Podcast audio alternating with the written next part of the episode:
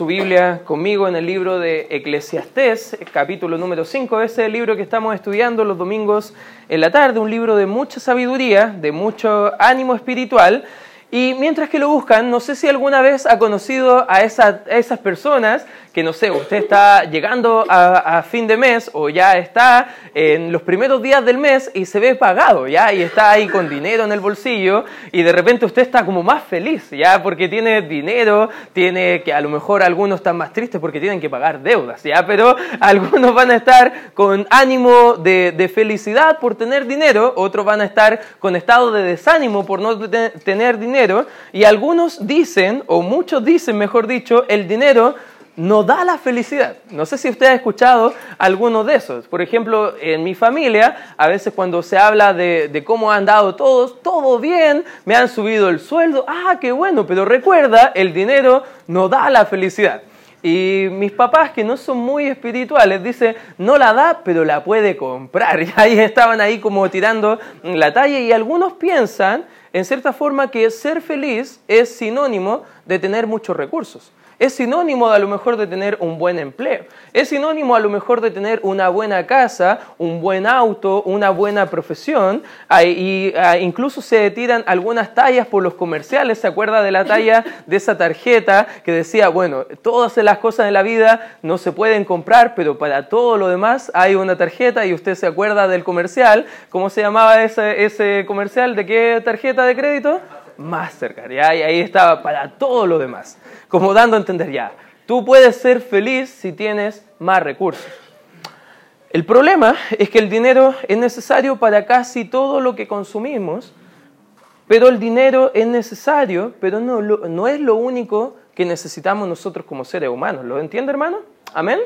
No es lo único que necesitamos, no es lo único que podemos estar teniendo para poder ser felices. Incluso el dinero se puede transformar en un ídolo en nuestros corazones estuve viendo algunos comentarios bíblicos, incluso esta semana estaba escuchando un muy buen predicador hablando acerca del dinero. Y él decía, lo interesante del dinero es que durante todos mis años de trayectoria pastoral he podido escuchar de parte de los hermanos confesiones de pecado de, todos los, de todas las índoles, pero nadie ha venido a confesar nunca el problema de avaricia o problema de codicia. Y es interesante porque, siendo honestos, hermanos, ¿cuántos de nosotros creemos que no somos avaros? ¿Amén?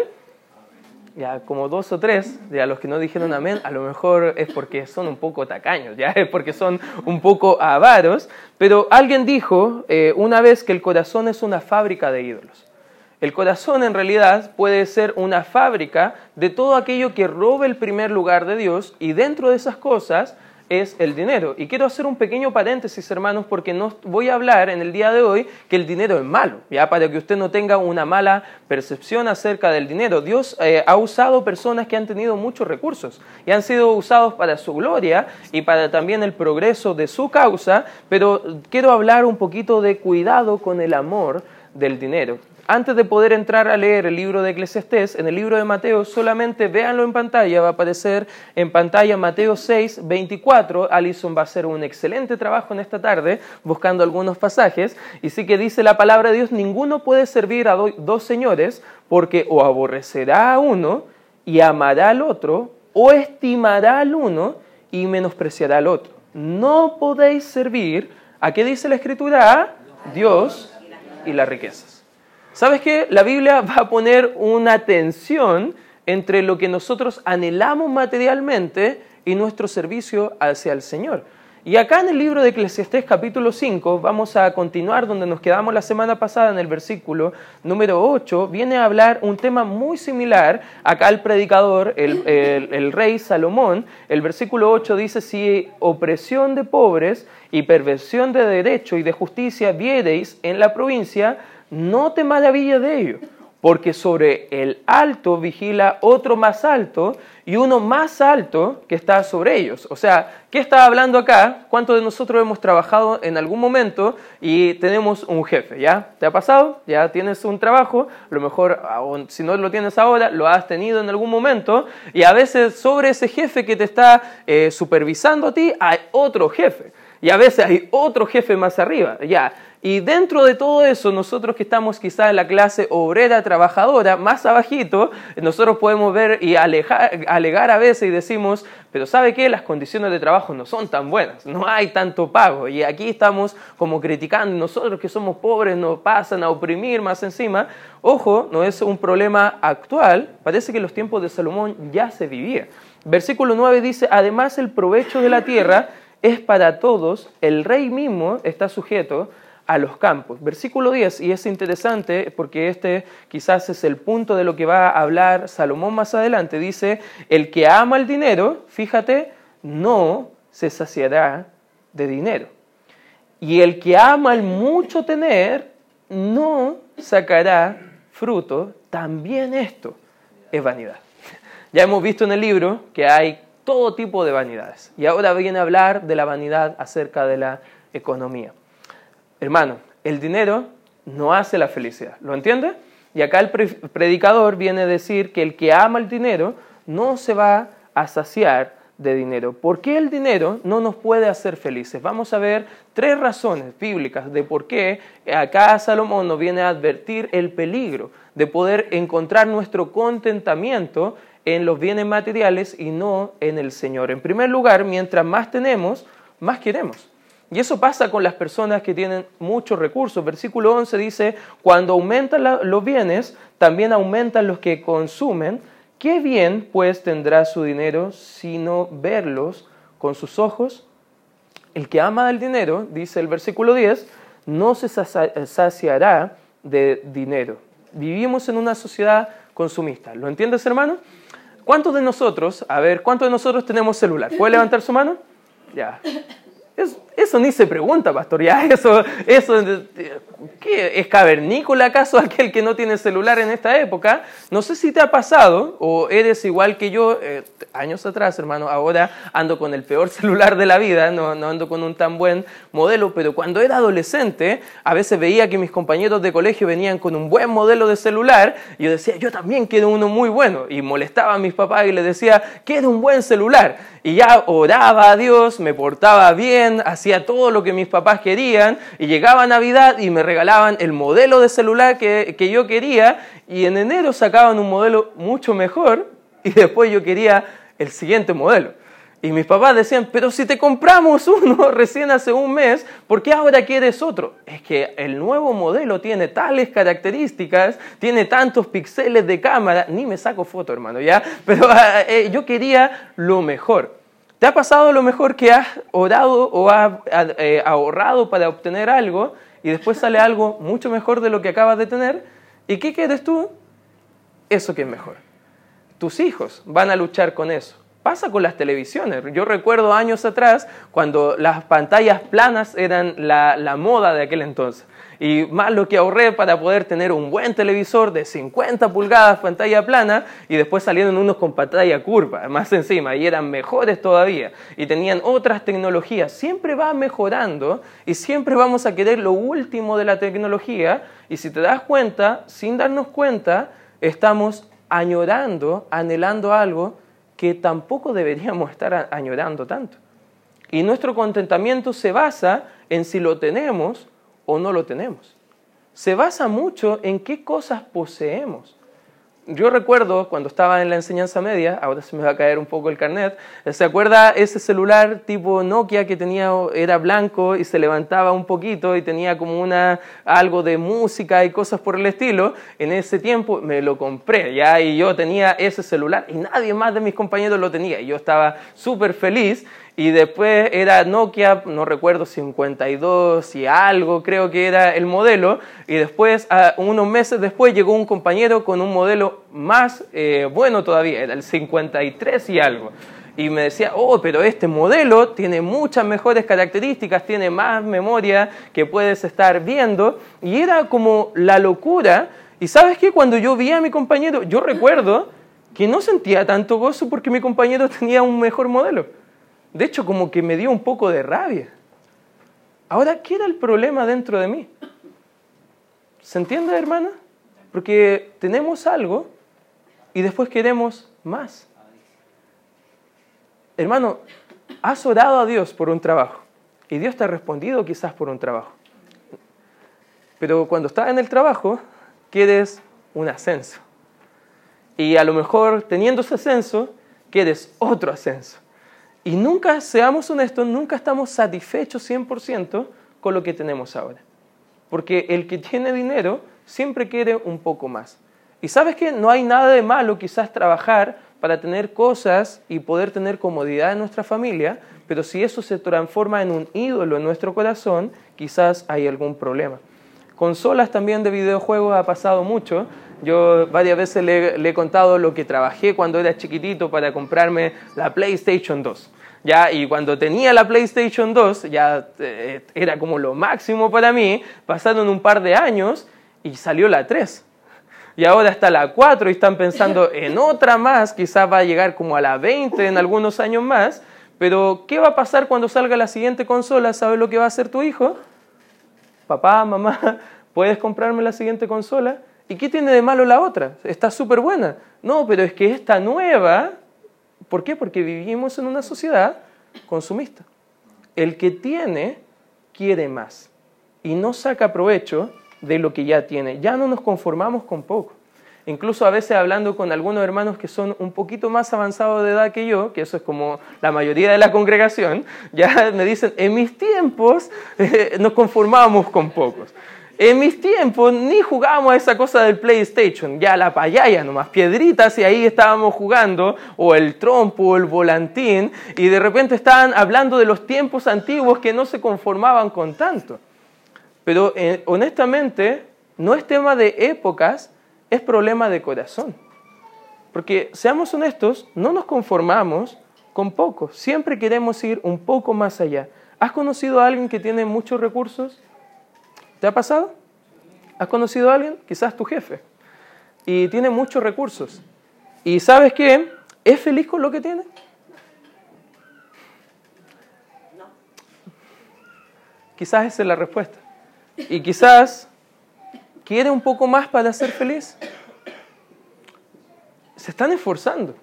Mi abuelo tiene una fábrica, tiene una empresa, no, no a lo mejor algo tan grande para estar a lo mejor compitiendo con los grandes magnates de Chile, pero tiene una fábrica, vive en una posición acomodada, tiene diferentes eh, trabajadores a cargo de él, y sabes que el hombre casi ni duerme, ni tiene días libres y siempre está pensando en cómo hacer mejores negocios, cómo ganar un poco más, cómo invertir un poco más.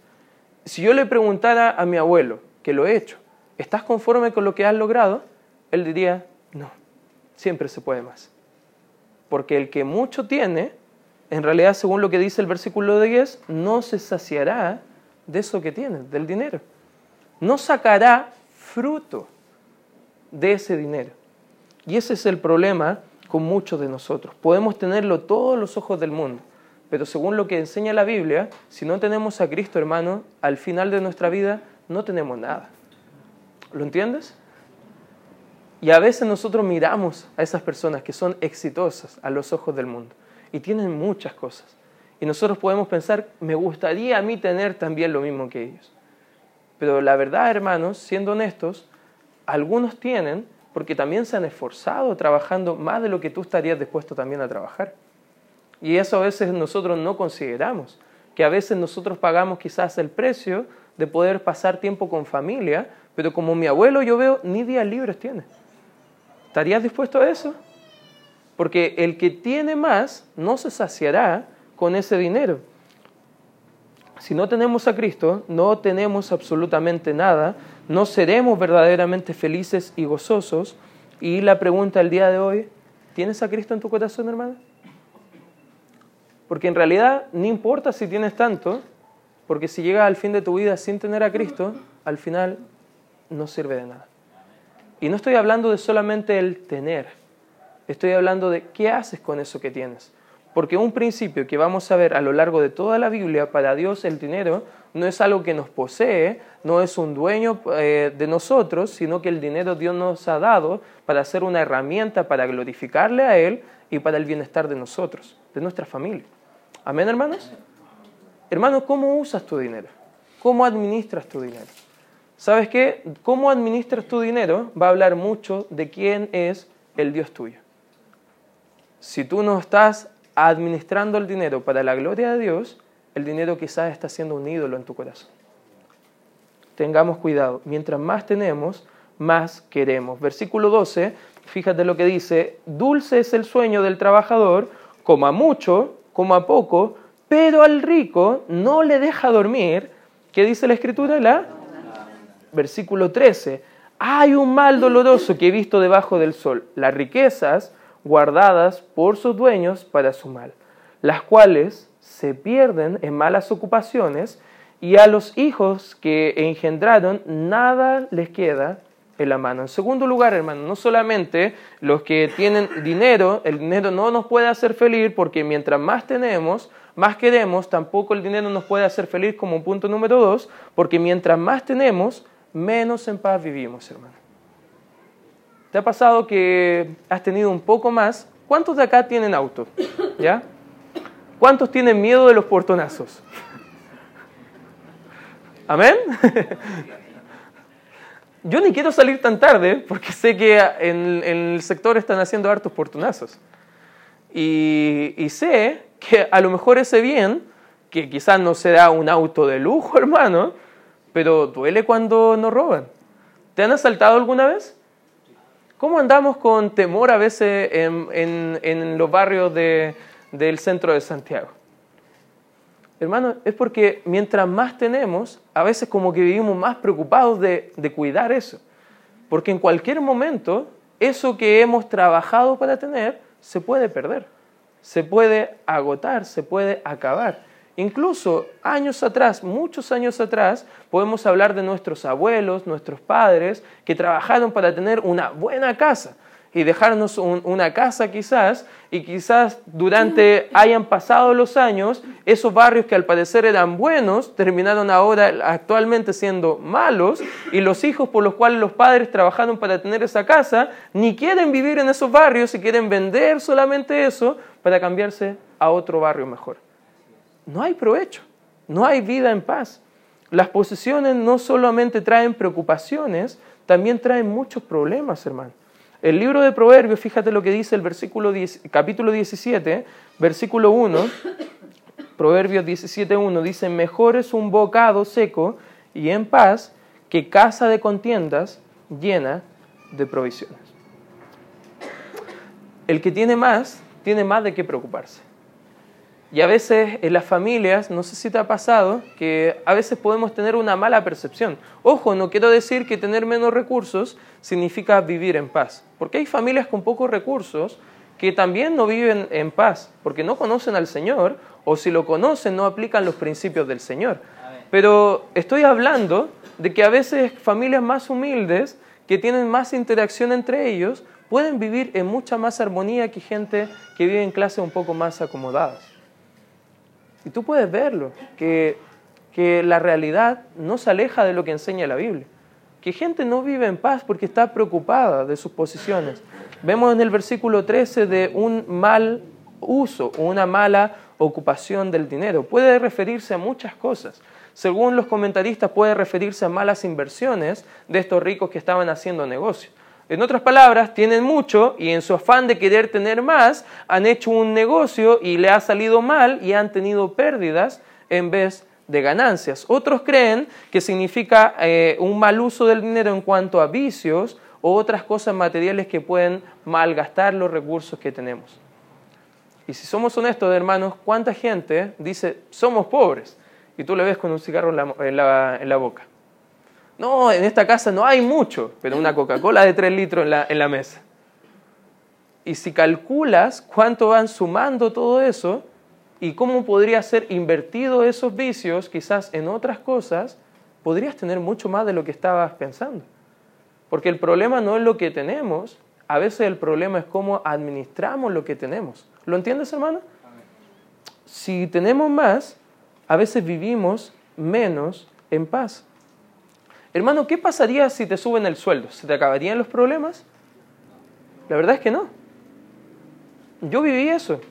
Oré a Dios por un mejor sueldo. Cuando trabajaba no a tiempo completo, me dio un mejor sueldo y sabes qué, vivía más endeudado, hermano. Porque me vi con mejor sueldo y adquirí otros compromisos económicos mayores incluso.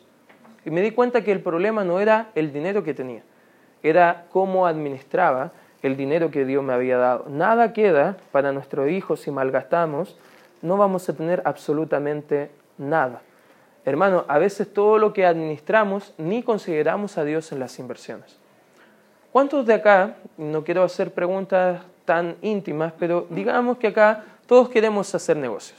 Digamos que todos nos ponemos inversionistas. Queremos trabajar y poner un buen negocio para glorificar a Dios. Y tú estás orando, Señor, dame el capital para hacer un negocio. Y cuando Dios te da el capital, empiezas a hacer negocio y ni le tomas en cuenta a Él. ¿Sabes qué? Es una mala inversión. Porque el Señor da, pero también el Señor quita. Y vemos en la Biblia varios ejemplos acerca de eso. Por ejemplo, Job tenía muchos recursos. Pero te das cuenta que el tener muchos recursos no te da seguridad. Porque cuando Satanás quiso tocar a Job, Dios permitió que, que Satanás obrara en él y le quitó todo. Le quitó casa, le quitó trabajo, le quitó hasta la familia, hasta la salud. Pero el contentamiento de Job no estaba en lo que poseía, el contentamiento de Job en quién estaba? En el Señor. Por eso vemos en el capítulo 1, versículo 21, dice, y dijo, nudo salí del vientre de mi madre, y de nudo volveré allá, Jehová dio, y Jehová quitó, sea el nombre de Jehová bendito. Hermano, ¿podríamos decir lo mismo que Job? ¿Hemos pasado problemas económicos en algún momento? ¿Hemos enfrentado dificultades por no saber administrar bien la economía? A veces el problema no está en que tengamos más o menos, hermano. El problema es dónde ponemos ese, esa confianza, en el Señor o en las riquezas. En tercer lugar, el dinero no nos puede hacer feliz también porque mientras más tenemos, menos provecho sacamos, menos provecho hay en nosotros. Fíjate lo que dice el versículo número 15, como salió del vientre de su madre desnudo, así vuelve yéndose tal como vino, y nada tiene de su trabajo para llevar en su mano. Este también es un gran mal que como vino, así haya de volver, y ¿de qué le aprovechó trabajar en vano? A veces como padres no pensamos tanto y pensamos, ya, si yo pudiera trabajar y matarme trabajando para dejar a mi hijo una buena educación, una buena casa, dejarle auto, dejarle todo, y tú te matas trabajando toda tu vida para dejar a tu hijo algo bueno. Y al final, cuando tú mueres y tú piensas, dejé bien a mi hijo, y tú mueres, y si tienes más hijos, ¿sabes lo que van a hacer tus hijos con tus bienes? Se van a pelear. Van a ver cómo vender y sacar provecho de eso que tú trabajaste. No hay tanto provecho, hermano. No vas a estar en armonía tu casa. De hecho, algunos han pedido consejo en los últimos años porque han tenido una herencia que han estado siendo eh, partida en algunos hermanos y ustedes como creyentes quieren a lo mejor hacer todo el proceso en paz, pero a lo mejor los hermanos que no son creyentes ahí están en discusión y viendo cómo sacar mejor provecho de toda esa situación y en vez de estar en armonía, terminan en conflicto, llamando a abogados y habiendo más problemas. Hermano, a veces no hay tanto provecho. ¿Qué es lo que Dios quiere para nosotros? ¿Quiere que hagamos tesoros acá en la tierra según lo que enseña la Escritura? Absolutamente no. El libro de Mateo, mire, acompáñenme por favor ahí, a Mateo capítulo 6. Libro de Mateo, capítulo 6. Fíjese lo que dice la escritura en el versículo número 19 en adelante. ¿Lo tiene, hermano? Fíjese lo que dice. No os hagáis tesoros en la tierra, donde la polilla y el orín corrompen, y donde ladrones minan y hurtan. Si no haceos tesoros en dónde dice la escritura en él? En el cielo. Donde ni la polilla ni el orín corrompen y donde ladrones no minan ni hurtan. Porque donde esté vuestro tesoro, fíjate, allí estará también vuestro corazón. Hermano, cuando tú ves el dinero como una razón para vivir, llegas al fin de tu vida siendo como ese joven que vimos en la, ilustración el día jueves, que acaparó para sí todo y en realidad llega, llega el fin de su vida y no lleva nada. No tuvo provecho su alma. Y dijo, todo esto lo trabajé yo. He trabajado mi alma. Y está hablando de mí, mí, mí. Sin considerar a Dios. Hermano, ¿para qué trabajas? ¿Para qué recibes tu sueldo? Si es todo para tu propio beneficio, bueno, ya sabemos dónde está tu corazón. Amén o hay de mí.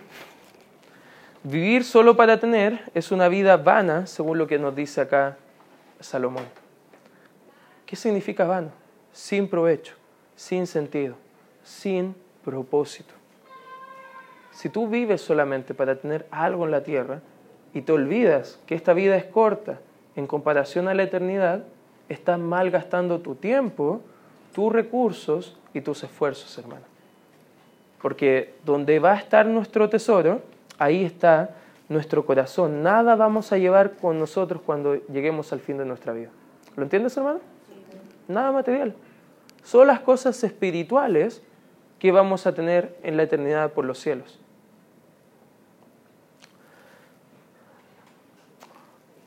Meditando un poco en este pasaje que estamos estudiando, pensaba cuántas veces he recibido mi sueldo y he estado pensando en cómo administrarlo para mi familia solamente, para obtener algo mejor, para salir a comer.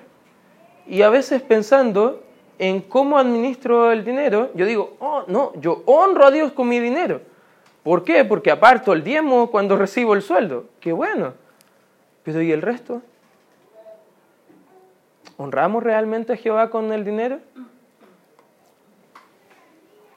No hay provecho de acumular riquezas solamente para nosotros.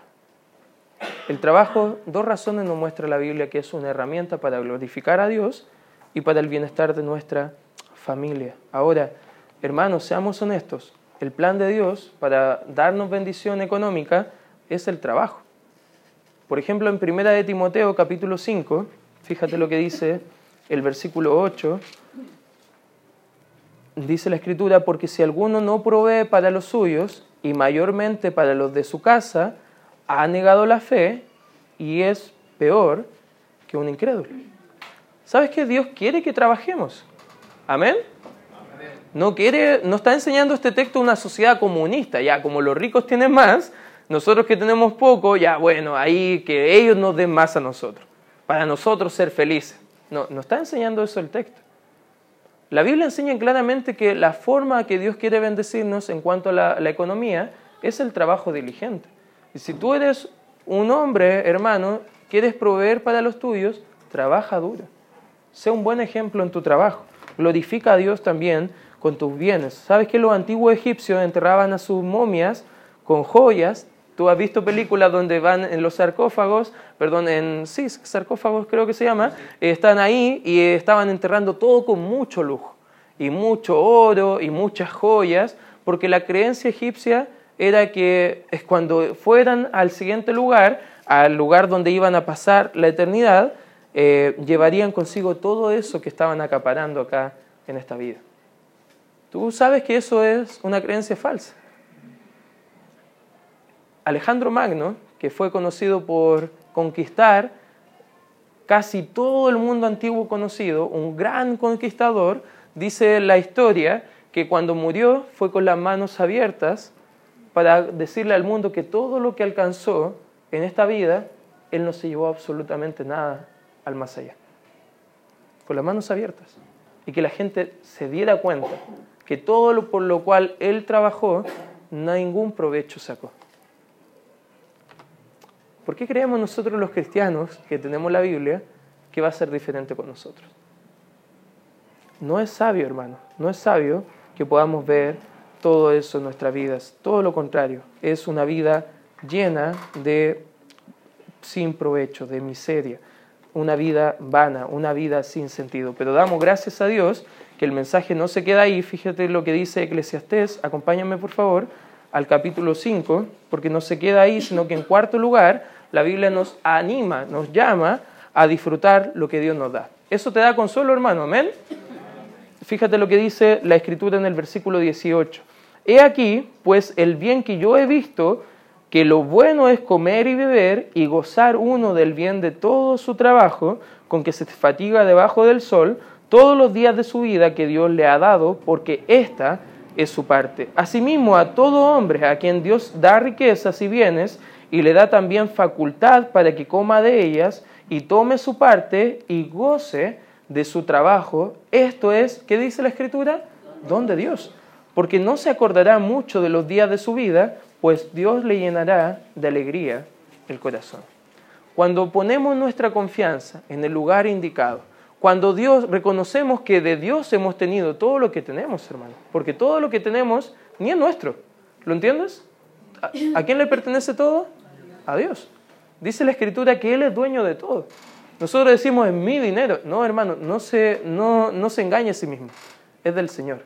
Y debemos ser buenos mayordomos, buenos administradores de lo que tenemos, porque no es nuestro, es del Señor. Cuando aprendemos a contentarnos con lo que tenemos, sea poco, sea mucho, vamos a aprender a gozarnos en lo que Dios nos ha dado. El apóstol Pablo en Filipenses 4, por razón del tiempo no lo vamos a ver, pero en Filipenses 4 dice, he aprendido a contentarme. He tenido escasez, he tenido abundancia, pero he estado enseñado a poder contentarme. Y dice más encima en el capítulo 4, versículo 4, regocijaos en el Señor, ¿cuándo? Siempre. Otra vez digo regocijaos. Filipenses 4:13 dice, todo lo puedo en Cristo que me fortalece. ¿En, ¿En qué contexto? Dificultades económicas, en problemas de economía. Hermano, cuando viene el problema de economía, bendices a Dios porque te está enseñando a administrar mejor la economía o estás alegándole al Señor. Son cosas que necesitamos entender que Dios nos ha dado las cosas que tenemos para disfrutar, para glorificarle y para cuidar a nuestra familia. Busca servir a Dios con el dinero. El dinero es solamente una herramienta, hermano, no es un fin. Agradece a Dios por lo que tenemos, da gloria a Dios con lo que tienes. Y en Proverbios 3.9, y con esto voy a acabar, acompáñenme por favor ahí, también debemos aprender a honrar a Dios con nuestros bienes. Fíjate lo que dice Proverbios 3.9, dice, Honra a Jehová con qué dice? Con tus, con tus bienes. Y con las primicias de todos tus frutos. Él merece todo de nosotros, hermano. Amén. No merece un poco, merece todo. Y no estoy hablando de dinero ahora. Estoy hablando de tu vida. Porque en realidad ni, ni importa tanto si estás dando mucho a la obra del Señor, si tu corazón está lejos de Él. Lo que Dios quiere es tener una comunión contigo. El dinero, recuerda, no es un fin, no es para nuestro goce, no es para nuestro bien solamente, sino que es para su gloria y para nuestro bienestar. Y Dios quiere que entendamos, el dinero es una herramienta, no debe ser un ídolo dentro de nuestro corazón. Y si te has dado cuenta, hermano, que has vivido de una forma equivocada, hoy puede ser el día que tú entiendas la perspectiva correcta acerca del dinero, puedas verlo y actuar a favor de cómo aplicar esto en tu realidad también familiar. Vamos a orar. Gracias Padre por este tiempo donde podemos estudiar tu palabra. Gracias Señor por mostrarnos algunos conceptos, Señor, de tu palabra que a veces no entendemos bien, Señor. Pero ayúdanos, Señor, principalmente a honrarte a ti con nuestros bienes, para glorificarte y para llevar a nuestra familia también a glorificarte a ti y también con lo que tenemos.